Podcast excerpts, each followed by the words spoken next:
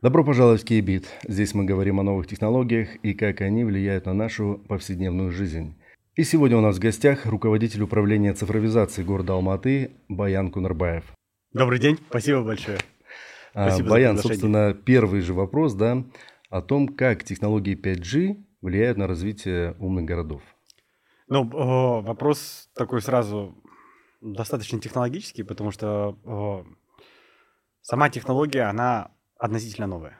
Ее изначально ZTE в 2014 году презентовал, после того, как э, ITU, это Международный союз э, International Telecommunication Union, его утвердил в 2015 году. Потом после этого появился формат по поставке оборудования, в смысле определенного объема сегмента оборудования, это аппаратное назначение для конкретного блока. На сегодняшний день э, блок 5G работает от 6 МГц до 600 примерно и от 24 ГГц до 100 ГГц. Э, чтобы понять вообще специфику работы технологии 5G, надо понимать, э, для чего и в каком формате она может использоваться.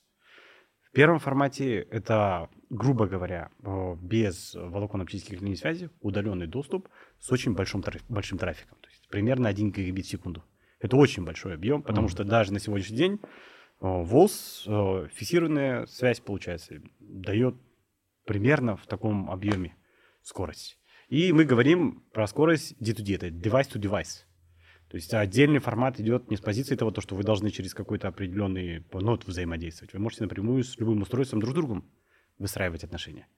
Соответственно, появляется возможность для развития устройств, которые раз генерят большой трафик, два имеют потребность в большом трафике.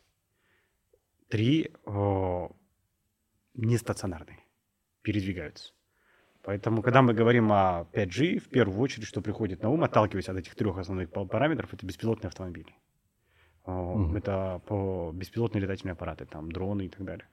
Потом, помимо этого, понятное дело, идет очень большой объем в рамках о, стриминга сервиса. То есть, не, в базовом формате это не просто видео на телефончике посмотреть, а прям хорошее качество с очень хорошей скоростью. И второй формат, где в моем понимании есть гигантский спрос, который будет развиваться в дальнейшем, это геймдев, cyber games. Почему? Потому что там постоянное, особенно вот то, все то, что касается облачных э, вычислений и графических вычислений, оно все оттуда будет выходить, и там очень хороший большой, большой объем интерактивности будет.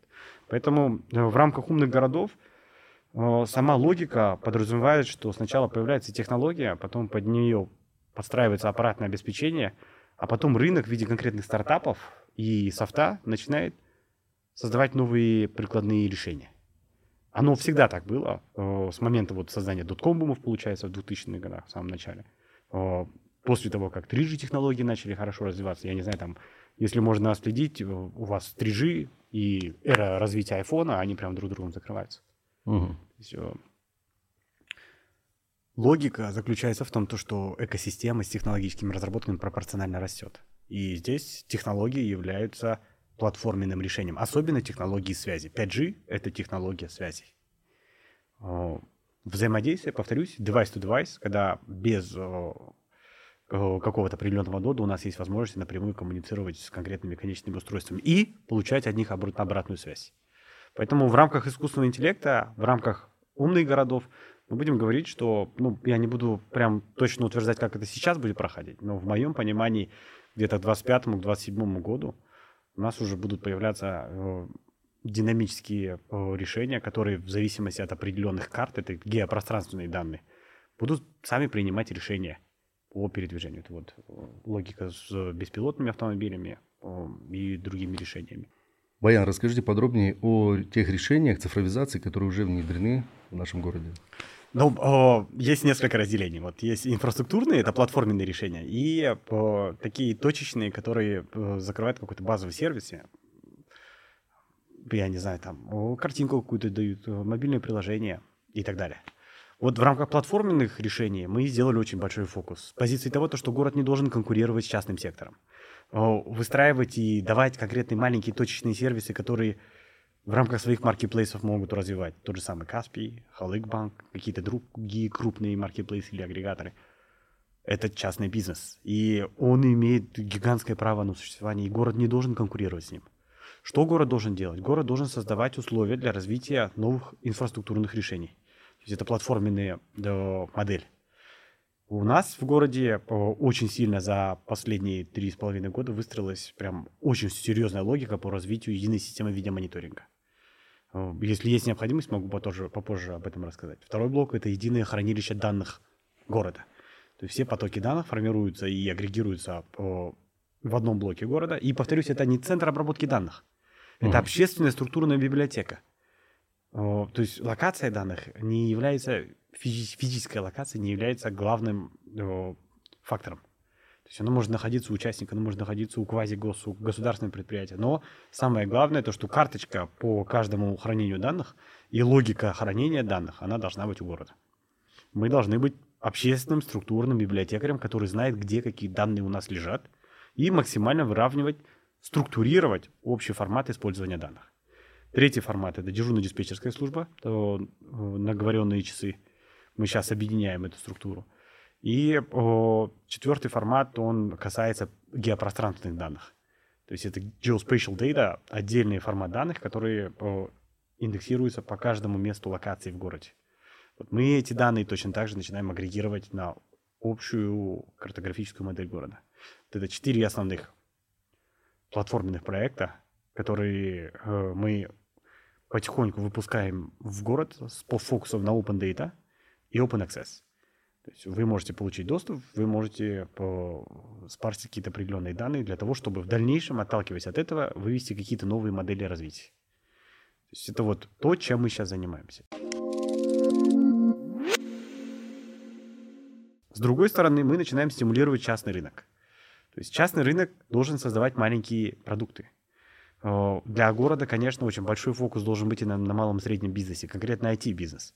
То есть это команды 5-10-15 человек, которые фокусируются и имеют определенный сорс, ресурсы для дальнейшего развития. Конкретно пример, допустим, семантический анализ, да, для того, чтобы сделать какие-то определенные паттерны по, я не знаю, там, отслеживанию голубых галстуков, вы должны набрать сегмент в виде массивов и хорошо научить свою модель. Но для этого у вас должен быть большой объем сегмента данных, raw data. Это сырые данные. Помимо этого, у вас должны быть вычислительные мощности, чтобы можно было прогонять какие-то определенные решения. И было бы хорошо, чтобы эти вычислительные мощности находились здесь, чтобы они не постоянно там через AWS, это Amazon Web Service, mm. туда обращались и с пингом приходили. Поэтому наша задача в городе заключается в том, чтобы мы подняли инфраструктуру. В первую очередь по вычислительным мощностям. То есть проблема заключается в том, что рынок на сегодняшний день в стране и в регионе у нас подразумевает э, обработку данных только в рамках холодного хранилища. Это просто хранилище. Э, делать какие-то определенные вычислительные мощности на определенном на гигантских массивах данных в городе, к сожалению, не так много ресурсов, не так много компаний, которые в это верят это развивают.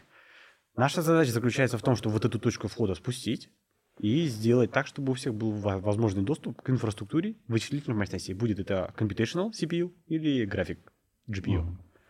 В открытом доступе fair conditions, справедливые условия для всех, чтобы у нас больше появлялось команд, которые брали наши ресурсы, делали из них какие-то определенные хорошие алгоритмы, и о, эти же алгоритмы могли бы нам, как городу, предоставить уже в виде готового решения.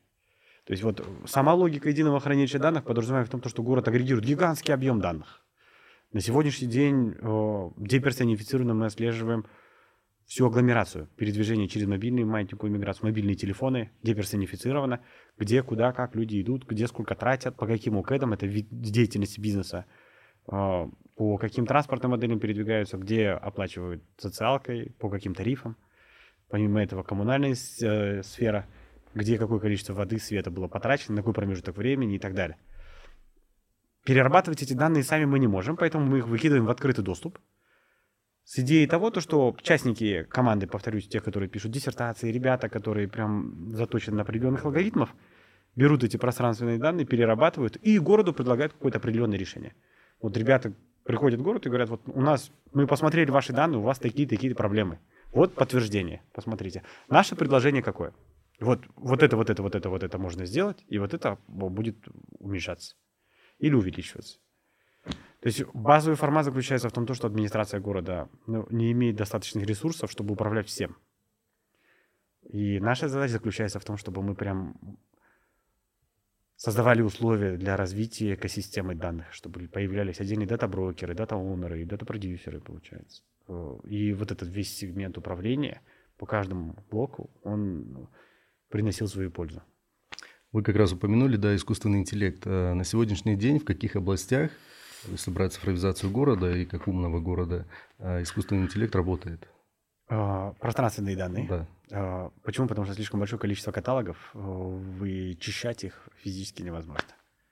Это прям гигантские затраты. Поэтому мы используем искусственный интеллект в первую очередь в очистке каталогов э, и в структуре пространственных данных, чтобы правильно сегментировать и понимать направление. Это большая проблема, потому что э, это вот вопрос базовой методологии, когда элементарно, допустим, мы переименовываем улицы, есть вот отдельное направление, РК-кода называется. Мы переименовываем улицы, и не всегда оно в общем сегменте общих базах данных сохраняется или новое, или старое название. А с другой стороны, когда вы поднимаете название, получается, какие-то старые документы, допустим, там по проживанию и так далее, а, там, я не знаю, название еще советского периода, с брежневского периода, с хрущевского периода улицы, они друг на друга накладываются, и система их все равно распределяет как разные. Вот наша задача заключается в том, чтобы оно хотя бы по пространственным локациям фиксировала их и, по крайней мере, друг с другом сопоставляла и говорила, вполне возможно, что это один и тот же адрес. То есть я просто примерно да, говорю, да, да. Это вот то, что мы сделали. А, второй блок – это искусственный интеллект по видеоанализу. Мы по системе видеомониторинга в этом году сделали гигантский прорыв. Это вот тот проект, э, которым мы прям очень сильно гордимся, потому что про него очень много написано, там в интернете можно посмотреть. Идея заключается в том, чтобы э, получать доступ от конечных устройств, от камер, и на общей панели э, прям в физическом доступе проводить очень хорошую событийную аналитику. Здесь однозначно искусственный интеллект. Э, пробуем какие-то определенные решения по речи. Кстати, Яндекс позавчера, а вчера даже запустил карту на казахском языке. Яндекс карты. Это такси Яндекс. То есть э, распознавание речи, получается, оно тоже привязывается к искусственному интеллекту. И э, базовые форматы, там, ну, сопоставление документов и так далее. Что-то вроде этого.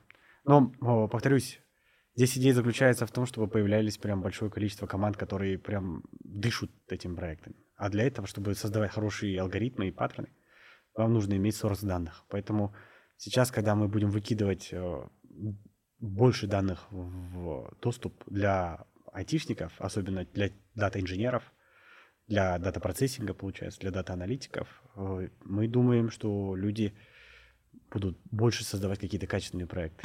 Помимо этого у нас есть некоторые решения с исследовательскими институтами. Это вот э, крупные университеты технические.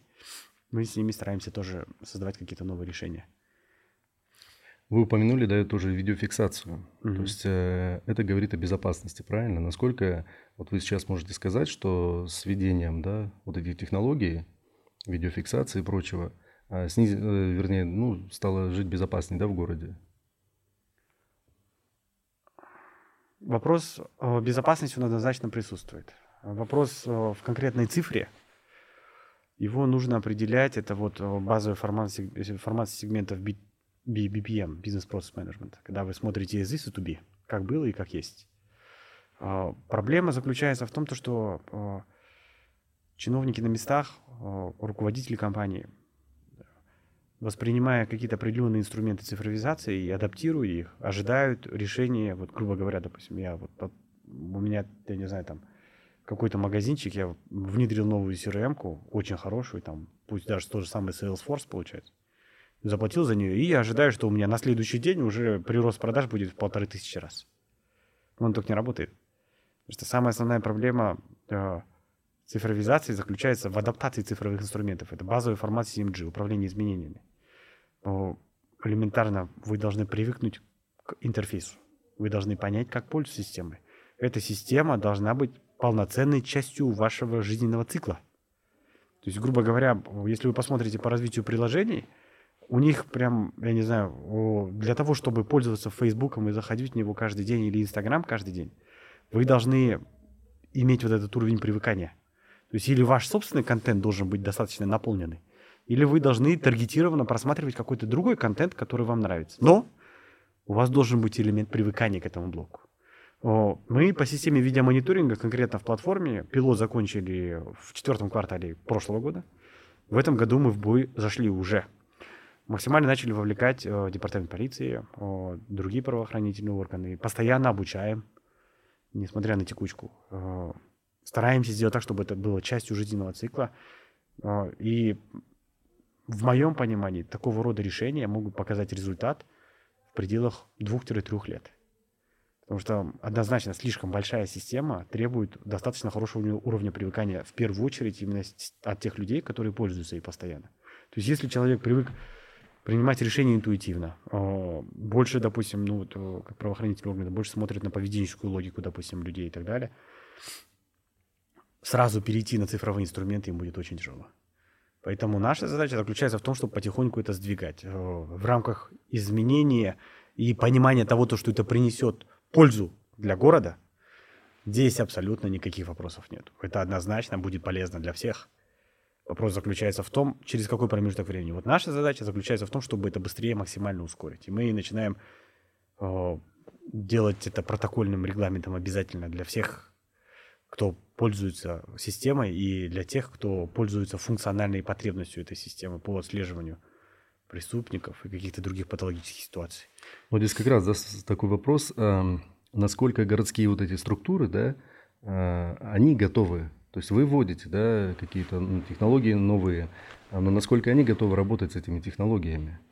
Вы конкретно про правоохранительные органы? Неважно, да, правоохранительные органы. Ну вот, что касается камер, да, то есть если как было раньше, происходит преступление, вызываешь, да, но человек не хочет работать, да, он говорит, я там там не видно, там еще что-то, там камера замазана, ну, короче, то есть, а, камер много на самом деле. То есть здесь, да, вот насколько они готовы, вообще структуры все, да, городские структуры, ну, транспорт, Конкретно неважно. по камерам о, закон утвердили в начале года, о, отдельный закон в рамках особого статуса города Алмата. У нас есть о, право на нашу платформу собирать камеры частных объектов. То есть город экономит деньги на инфраструктуре. Нам не надо самим строить всю инфраструктуру. Угу. Если частник поставил хорошую камеру, и она выходит в ту точку, где нам она интересна, мы забираем с нее стриминг. Единственное, платим за канал передачи данных. Здесь идея в том, чтобы доступность информации была accessible, открытой. То есть, когда вы, грубо говоря, там, в смысле, я не знаю, хотите, допустим, я не знаю, заказать себе бургер – для того, чтобы заказать бургер, вам надо выйти из дома, пройти, я не знаю, там 15-20 минут, поменять деньги, снять деньги с банкомата, потом еще 20 минут туда пройти, купить бургер, подождать еще 15 минут, получить этот бургер, получается, вернуться обратно. И у вас дорога примерно час уходит только на то, чтобы купить бургер. Вы начинаете сопоставлять примерно accessibility. Имеет вообще смысл туда выходить, или я еще здесь дома посижу, я не знаю, там поработаю или что-то еще. Ну, это базовый. Да, да. Когда у вас бургер Поглова, я не знаю, или какого-то другого приложения, типа Чоко, Яндекса, я не знаю, оно быстро отрабатывается. Вы просто заказали, просто захотели, импульсия, желание, заказали, оно все есть. То же самое получается с доступом к информации. Э, блок должен быть э, градированный. Понятное дело, мы не должны всем давать доступ ко всему блоку. Мы должны жестко дать регламент о том, кому будем давать доступ. Но если есть необходимость, вы всегда должны его получить в очень простом формате. Повторюсь, даже камеры частных объектов. Это самый главный формат цифровизации. Цифровизация должна быть accessible, она должна быть простая, доступная и о, прям с прямым подключением, так чтобы вы нормально работали. Повторюсь, это требует определенного изменения. Это вопрос даже не цифровизации, а цифровой трансформации. То есть о, каждый инструмент требует изменения каких-то цифровых решений. То есть вчера, допустим, у вас телефона не было, вы ходили, я не знаю, там на третий этаж, потому что там у него была стационарная линия, вы от нее звонили. Все, у вас появился собственный телефон, этот процесс у вас и не нужен уже. Для этого, я не знаю, там вы на Новый год подарки своему соседу, который на третьем этаже был, заносили, потому что пользуетесь его правом телефона. Понимаете? Сейчас это по-другому. Процесс меняется. То же самое, получается, оно касается всего направления. В первую очередь, государственных услуг, государственных органов. Государственные органы, они всегда сами по себе зарегулированы и консервативные. То есть это не тот блок, который прям действительно гибко меняется и готов к новым изменениям, когда вы там, я не знаю, какие-то новые идеи по цифровизации предлагаете, и к вам там каждый предлагает там, с транспорта, я не знаю, там ЖКХ, здравоохранение, типа вот классно, будем работать, у нас теперь новый мир будет, цифровизация. Нет, так оно не работает. Люди понимают, что цифровизация — это изменение процесса. Изменение процесса подразумевает о, или на начальном этапе, или в процессе этого направления более качественные усилия. Вы должны научиться работать телефоном для того, чтобы пользоваться им, правильно? Да, понятное дело, когда вы научились пользоваться им, вы уже понимаете, что это интересно, очень удобно. Телефон это прям такой прям топ хороший пример, но помимо этого есть еще множество там других примеров, которые достаточно сложные, но они тоже должны быть о, используемы. Вот, поэтому о, администрация города Алматы, она все равно отличается от других регионов, в смысле, мы о, в любом случае, город он другой же, о, он уже достаточно сильно погружен во всю экономическую бизнес-среду, поэтому изначально каждый год приходится меняться, понимать, что что-то происходит, и это все абсолютно визуально. Там, начиная от того, то, что, я не знаю, там лет 10 назад барахло это абсолютно нормальное видение, а сейчас это абсолютно ненормально.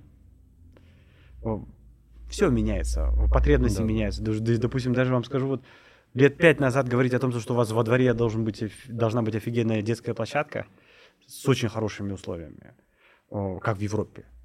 Сейчас это обязательство. В смысле, если вы по городу Алматы посмотрите, походите там по районам, город очень сильно продвинулся за последнее время, конкретно по этим направлениям. И вот динамику развития можно увидеть. С другой стороны, внутреннюю систему изменений в Акимате тоже очень тяжело можно прочувствовать. Что консервативные кадры все равно остаются. Самый большой формат э, цифровой трансформации, он заключается прям прямой отказ когда вы приходите и рассказываете людям о том, что вы собираетесь что-то цифровизовать или там, я не знаю, оптимизировать, я не знаю, там из 100 человек только один скажет, о, классно, давай попробуем. 99 скажут, у нас все нормально, не приходите к нам. Ну вот как раз таки, да, вот здесь такой момент, а, кто-то за, за цифровизацию, и он понимает, что это, что это благо. А есть люди, да, которые против, против там внедрения 5G технологий, потому что якобы, да, ну, фобия и прочие моменты. И здесь же, опять же, вот э, что касается камер и прочих вещей, то есть кто-то это воспринимает как благо и безопасность, а кто-то как слежку. То есть вот здесь как раз-таки и вот этот вопрос, а, как людям это объяснить, да, что... Это большая проблема, на самом деле. Вот вы с радиофобией начали. Мы в городе прям вот с операторами связи очень много стараемся работать с акиматами и с населением. У людей понимание вообще вот я сам инженер-связист, практик, практиковался в студенчестве, еще прям устанавливал и станции, и что-то там паял. Люди во многих моментах, они прям кардинально отличаются. Вот я недавно только начал это вот воспринимать уже более на другом уровне, когда вот есть технический склад ума, есть гуманитарный склад ума. И сколько бы вы ни, ни потратили, даже элементарные форматы логики, они по-другому работают. А, радиофобов у нас очень много. Самое неприятное то, что очень много радиофобов сейчас молодого населения. И элементарно причинно-следственную связь с позиции того, то, что вот они сегодня пожаловали, снесли базовую станцию, а завтра они точно так же приходятся и жалуются Акиму о том, то, что у них интернет плохой и связь плохая, она прям сильно проседает. Люди, вот у нас последняя ситуация была, а, на Урузбайский район, улица Летипад, 56 подписей собрали, снесли две базовые станции. Просто, ну, это законодательно у нас формат такой не утвержденный. Да, да. да. Убрали две базовые станции, о, буквально проходит полтора месяца, они выходят и на уровень Акима о, в рамках встреч с населением говорят о том, то, что вот у нас такая большая проблема, у нас связи нет, у вас цифровизация и Акимат плохо работает. Понимаете, это парадокс. Вот специфически. У нас даже прецедент был, я не знаю, такой специфический. Ну, антенна была на пятом этаже, э, на на крыше. И на пятом этаже, прямо под антенной, там э, Асакал, Турганджер. Это жил там Асакал, получается, у него, к нему приехала Келинка с сыном. Э, забеременеть не могла. Вот, и он прям был абсолютно уверен, что это именно из-за радиоволн, которые там находятся. В смысле, это, это прям большая проблема была. В итоге он весь дом э, скоординировал, э, базовую станцию брали. Как только убрали, проснулись те, которые были неактивны в этом формате. То есть мы прям стучали, говорили, ну, базовую станцию убирают, вы со своими соседями поговорите. А, ну, типа, разницы нет, не будет ничего говорить. Как только базовую станцию убрали, понятное дело, качество сигнала тоже упало. И тогда начались проблемы. Проблемы не с позиции вот, вот этого взаимодействия житель э, для, на жителя. Через Акимат. То есть виноваты все равно акиматчики, потому что мы не скоординировали и не обеспечили условия. И вот этот формат, он, по идее, очень такой технически тяжелый. То есть э, сама логика цифровизации подразумевает децентрализацию. Понимаете? Э, начиная от базового функционала медиа, допустим. Да?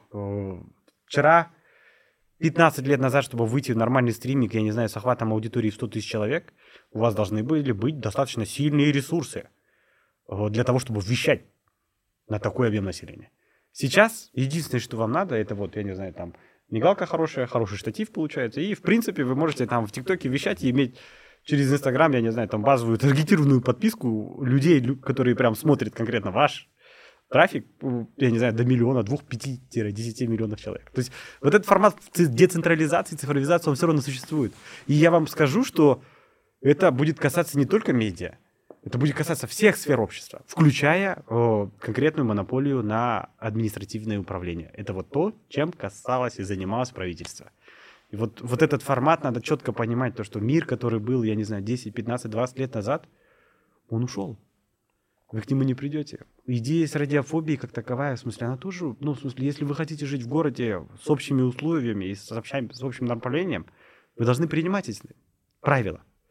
Поэтому вот возвращаясь к вашему следующему вопросу, э, основная задача администрации города заключается в том, чтобы создать комфортные и качественные условия для жителей. Вот самое главное. Это будет здравоохранение, это будут количество шаговой доступности социальных объектов, детский сад, школа, это будет хороший парк, зеленые зоны, э, это будут хорошие дороги. Это все комфортные условия. И эти условия точно так же касаются безопасности. В рамках общего города, когда мы говорим о двух миллионах населения, мы говорим в первую очередь о большинстве. Да, есть отдельные направления, в которые мы тоже уходим. Это Smart City for All, э, Digital Inclusivity. То есть это фокус на цифровой инклюзивности людей с ограниченными возможностями. Но люди, которые прям являются, я не знаю, жесткими апологетами там, против цифровизации, хотят вернуться в лоно, я не знаю, там, как это называется? Первобытному. Да, первобытного, натурального хозяйства, получается. Мы же их не ограничиваем, в смысле, право цифрового заведения никто не ограничивал. Вы можете уехать, но не надо в городе тогда находиться. В смысле, это неправильно. То есть мы, когда в городе находимся, мы находимся в, в экосистеме.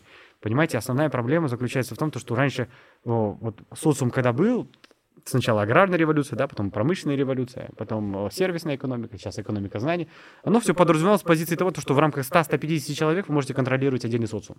Ну да, раньше пусть даже, допустим, тысячу, полторы тысячи. Ну ладно, город пусть будет 50-60 тысяч. Когда вы говорите о двух миллионах населения, делать customized solution для каждого гражданина очень тяжело вы в любом случае должны делать фокус на большинстве. Большинству нравится жить в комфортных, качественных условиях. В безопасном городе, где, да, если за вами следят, с другой стороны, вам обеспечивают какой-то уровень качественной безопасности, физической безопасности. То есть э, на улице не убьют, потому что легко будет э, получить наказание, всегда смогут найти, где, куда и откуда ушел. То же самое, э, просто так тратить деньги нельзя, потому что все деньги отслеживаем, это какой-то уровень дисциплины должен быть. Если мы живем в базовом социуме, в конкретном городе, это подразумевает, что мы на улице не должны плеваться. Это подразумевает, что мы не на улице не должны ходить в туалет. Мы живем в социуме, должны уважать друг друга. Почему? Потому что слишком большое количество скопления в одной точке. И, я не знаю, меня могут задеть какие-то определенные показатели кого-то могут задеть там какие-то другие показатели. Ну, эти привычки, они должны быть стандартизируемы в рамках базовых этических норм и правил.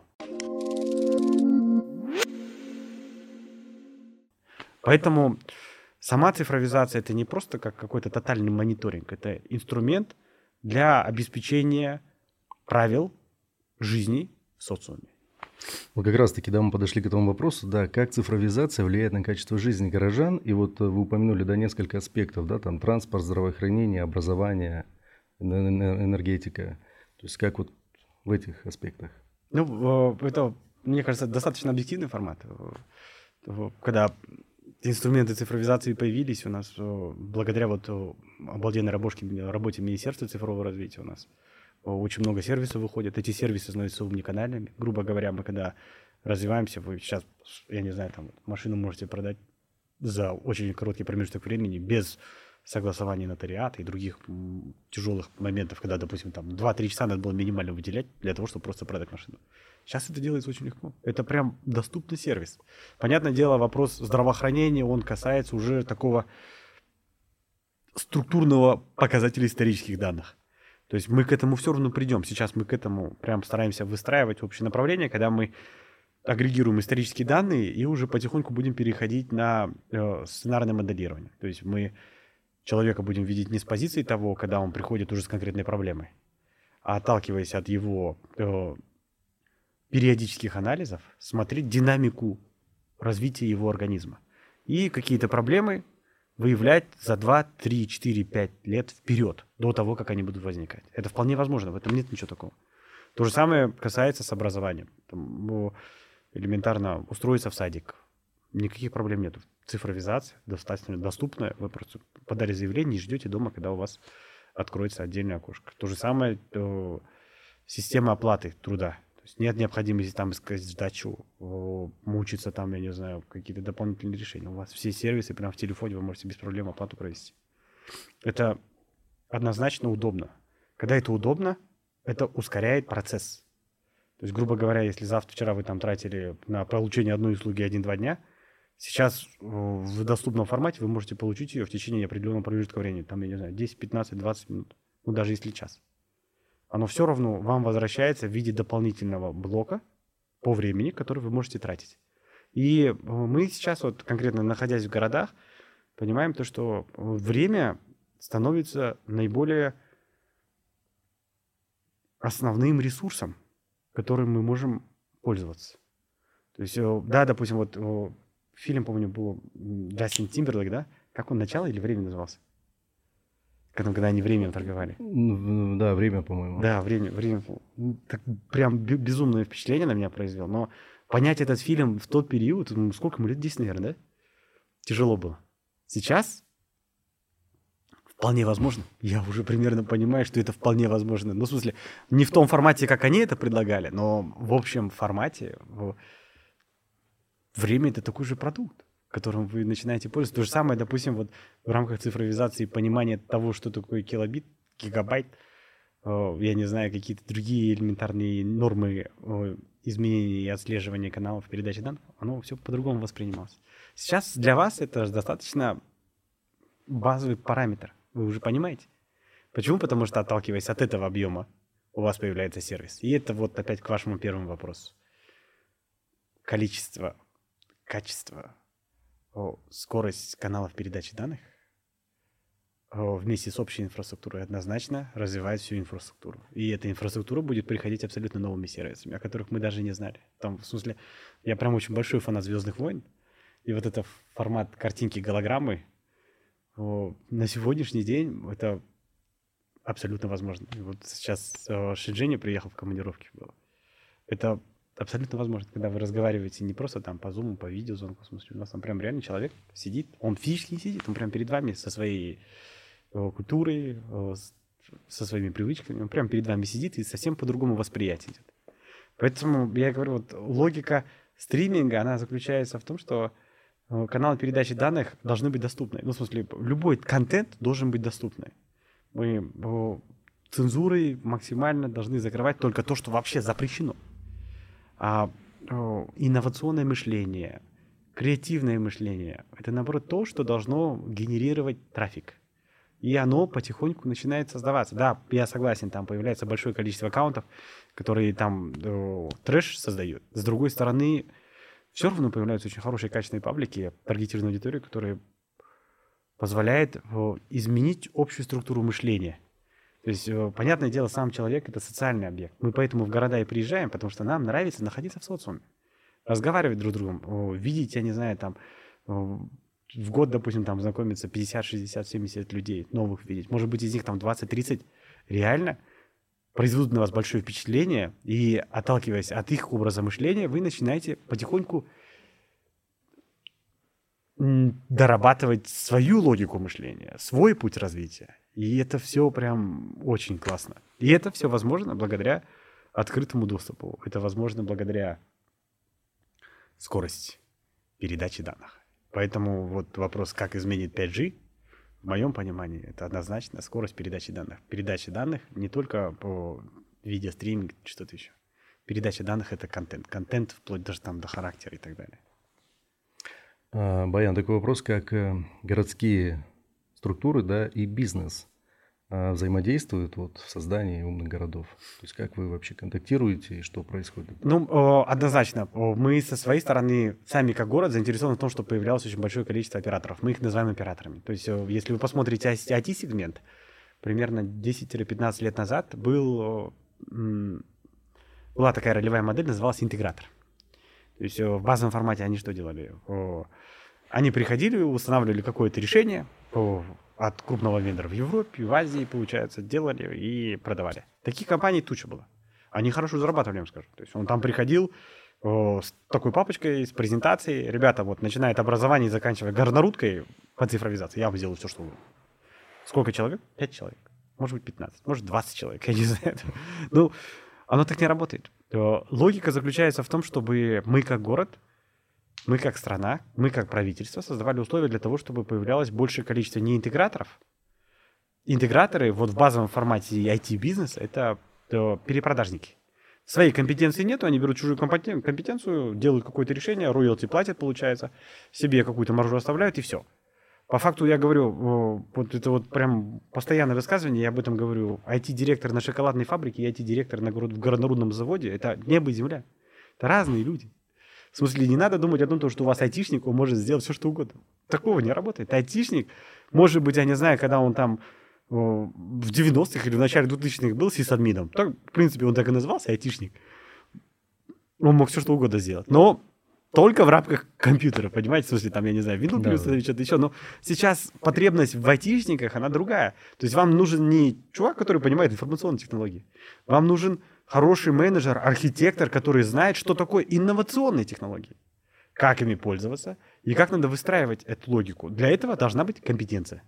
Поэтому город э, в рамках своей стратегии, вот три с половиной года назад, мы когда создались как управление цифровизацией, мы сказали, с интеграторами мы будем работать меньше всего максимальное количество интеграторов, которые есть, мы будем их просто убирать. Нам не интересно работать с интеграторами. Нам нужны уникальные команды, которые фокусируются на определенных алгоритмах. Будет семантический анализ, будет это реляционная база данных, будет это фокус чисто на пространственных данных, будет это фокус э, на каких-то, я не, не знаю, там, э, эфемерных продуктах там, допол- дополненной реальности. Нам нужны команды, которые работают на конкретный продукт, чтобы они имели компетенцию в этом продукте. И город – тогда начинает им давать поддерживающие условия.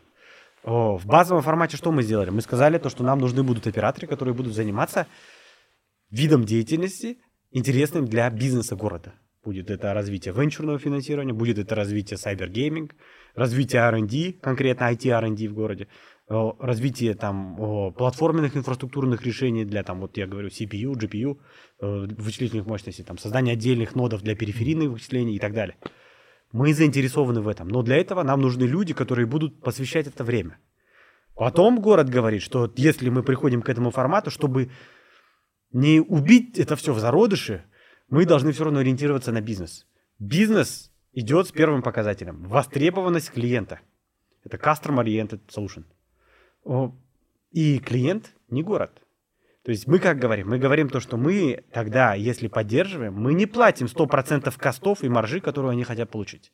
Почему? Потому что когда мы платим все, мы создаем нового бюджетного паразита, который, грубо говоря, просто привязан конкретно к управлению цифровизацией, думает так же, как управление цифровизацией, э, и старается сделать конкретный продукт для управления цифровизацией. Управление цифровизацией, я извиняюсь, 15 человек на двухмиллионный город. Мы что, дофига всего знаем, что ли? Нет, у нас такой же ограниченный э, потенциал. Никто из нас не думает, что мы самые умные айтишники в городе. Нету такого. Мы такие же айтишники. О, в таком же формате, с таким же опытом. Безумное количество людей в городе, в нашем городе. Намного умнее, в десятки тысяч раз умнее, чем я или мои коллеги. Поэтому наша задача заключается в том, чтобы просто простимулировать. Поэтому, повторюсь, бюджетного паразита нет, 100% костов не закрываем, но если вы себе принимаете решение и говорите, я хочу заниматься сайбергеймингом, я хочу развивать эту отрасль конкретно, и это моя жизненная позиция, в которую я готов посвятить всю свою жизнь, у меня вот команда есть, которая только этим и занимается, тогда мы говорим, все, хорошо, мы будем датировать вам эти затраты. 20-30-40% от ваших э, косов мы будем дозакрывать. Но клиент – это клиент. Вы должны маржу все равно искать на клиенте. И определенные условия. База подписчиков, контентная аудитория, таргетированная аудитория, уровень трафика получается, привлеченные инвестиции и так далее. Это вот то, как мы оцениваем конкретных операторов. То же самое там вот блок здравоохранения, мотив здравоохранения. Мы заинтересованы, чтобы появлялись компании, которые заточены конкретно не просто эти здравоохранения, чуваки, которые занимаются конкретно кардиологией, чуваки, которые занимаются конкретно, я не знаю, там Picture Archiving Communication System, это переработка Medical Imaging, это переработка по медицинских картинах, это МРТ, КТ, рентген и так далее. То есть мы заинтересованы в том, чтобы появлялись эти компании. И потихоньку город может или сервисами у них покупать, или датировать их в рамках э, отдельных программ. А, Баян, какова роль э, самих горожан да, в развитии цифровизации и создании вот умного города? То есть насколько мнение горожан важно при это, учете? Это очень важно, потому что, э, грубо говоря, там пророк без аудитории, он не пророк. То же самое, э, если город старается что-то делать и делает какие-то продукты. Я же говорю, вот эта проблема в этом и заключается. Когда мы делаем продукты только для себя, потому что мы думаем, что мы знаем больше всех, а продукты, как правило, не взлетают.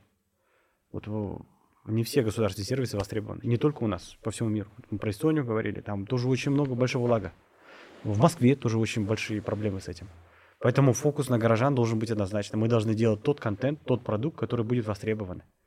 В первую очередь горожанам, не мне, и не моим коллегам, которых всего 15 человек, а хотя бы, я не знаю, там 1, 2, 3, 4, 5 процентов от общего нашего населения. То есть мы говорим, допустим, цифровая инклюзия, фокус на людей, у которых ограничен слух, допустим.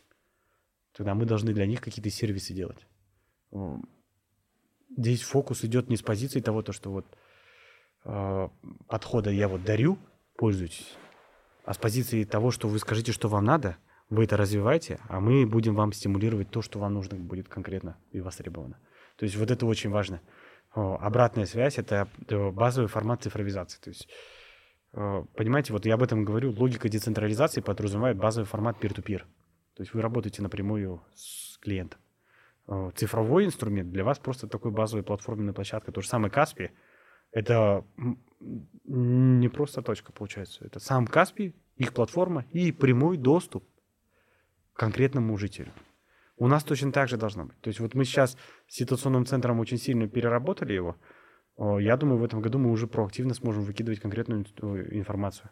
То есть если вы живете, если вы зарегистрировали в системе, живете в этом адресе, мы вам будем говорить, ребята, вот здесь вот от вас квартал, дорогу будем ремонтировать с 1 сентября до 1 mm. ноября. Поэтому будьте внимательны. Не всю информацию про город, а то, что касается вас конкретно недалеко от вас. Или, допустим, вот обратите внимание, там в соседней детскую площадку мы только отремонтировали. Сходите с ребенком, посмотрите. Построили новую больницу. Вы теперь будете прикреплены к этому блоку. Поэтому вам надо будет ходить не там вот за три часа, а вот здесь вот рядом. И вот этот формат обратной связи, это как раз взаимодействие прямой коммуникации с населением. То есть мы, как город, должны иметь прямой контакт. И цифровизация, в моем понимании, это единственный инструмент, который может обеспечить хороший, качественный контент. Прямой контент. Не так, как я, когда, допустим, взаимодействую через акиматы районов, там вот ты ему скажи вот так, вот так вот, а он там через глухой телефон говорит, вот я с ними пообщался, они говорят вот так, вот так вот. А как он это понял, это другой вопрос, понимаете? В итоге вы купили зеленую детскую площадку, а оказывается, не красную хотели. А, Баян, Баян, да, расскажите о планах. То есть, э, что в ближайшем будущем ждет горожан в плане цифровизации города? Ну, однозначно, мы будем усилять платформенные проекты, потому что сами проекты типа системы видеомониторинга, единого хранилища данных, создание геопространственных данных на базе цифрового двойника, это проекты, которые ни за год, ни за два закрыть невозможно. Два-три года. Они у нас в нашей стратегии есть, и мы постоянно их усиляем, докачиваем и доисполняем. Отдельный проект, очень сильно мы сдвинулись конкретно по развитию сайбергейминга. Три года тоже отдельная программа – которая позволит через фронт э, киберигр, геймдева, развить нашу инфраструктуру, усилить инфраструктуру города. То есть это не просто медиа-торнаменты, это э, турниры или соревнования какие-то, это постоянная работа с таргетированной аудиторией, с усилением общей инфраструктуры компьютерных клубов и созданием базового игрового облака здесь. То есть мы попробовали в базовом формате это сделать э, с позиции того, что просто начали использовать э, ресурсы и э, вычислительные мощности компьютерных клубов в определенный промежуток времени, вот конкретно с 5 утра до 11 часов, э, когда они пустые. И, в принципе, для города это прям хороший толчок. Вот наша задача заключается в том, чтобы в рамках общей технологической архитектуры задействовать все э, объекты города и сделать из них такой прям хороший синергетический блок. Поэтому новые проактивные сервисы, вот то, что я вам сказал, мы планируем запускать. Какую-то часть, вполне возможно, уже в этом году мы будем запускать. Будем точно так же в этом направлении дальше уходить, чтобы горожане прям были тренде изменений города. Какие-то поведенческие блоки, допустим, по маятниковой миграции, мы сейчас уже сохранили 12 сезонов, это 3 года. Мы сейчас уже, в принципе, можем как-то в сценарном формате обеспечивать и прогнозировать появление каких-то пробок по определенным улицам, потому что мы видим поведенческую структуру города в определенные промежутки времени в историческом формате. Также очень большой фокус будет сделан на цифровизации здравоохранения. Большой фокус будет сделан на цифровизации образования. А, помимо этого, безопасность – это тот блок, который для нас является самым основным. Также развитие единого хранилища данных будет способствовать созданию отдельной экосистемы управления данными. То есть, когда у вас данные доступны в открытом структурном хорошем количественном поле, вы, у вас, мы, по крайней мере, надеемся, что будет появляться достаточно хорошее количество компетентных команд, которые смогут на этом делать какие-то определенные решения. А эти решения потом в рамках общего паттерна, IP, интеллект, этот патент мы же не забираем, это их же патент. Мы планируем, чтобы он прям выходил на блок алматинская команда, то есть Made in Almaty, конкретно по IT. Вот для нас это то, на чем мы фокусируемся. У нас отдельная программа есть, вы можете зайти на портал digital-almaty.kz, русский, казахский, английский язык, прям там расписан. Каждые полгода мы отчет работы управления в деньгах по проектам, какие проекты делаем, почему мы делаем эти проекты, какие проекты мы будем делать на следующие полгода задачами, там размещаем. Стратегия тоже на в открытом доступе. Ну что ж, на этом наш подкаст подходит к концу. Напомню, что сегодня в гостях у нас был руководитель управления цифровизации города Алматы Баян Кунарбаев. Спасибо, Баян, что были с нами. Подписывайтесь на наш канал, ставьте лайки и не пропускайте следующие выпуски.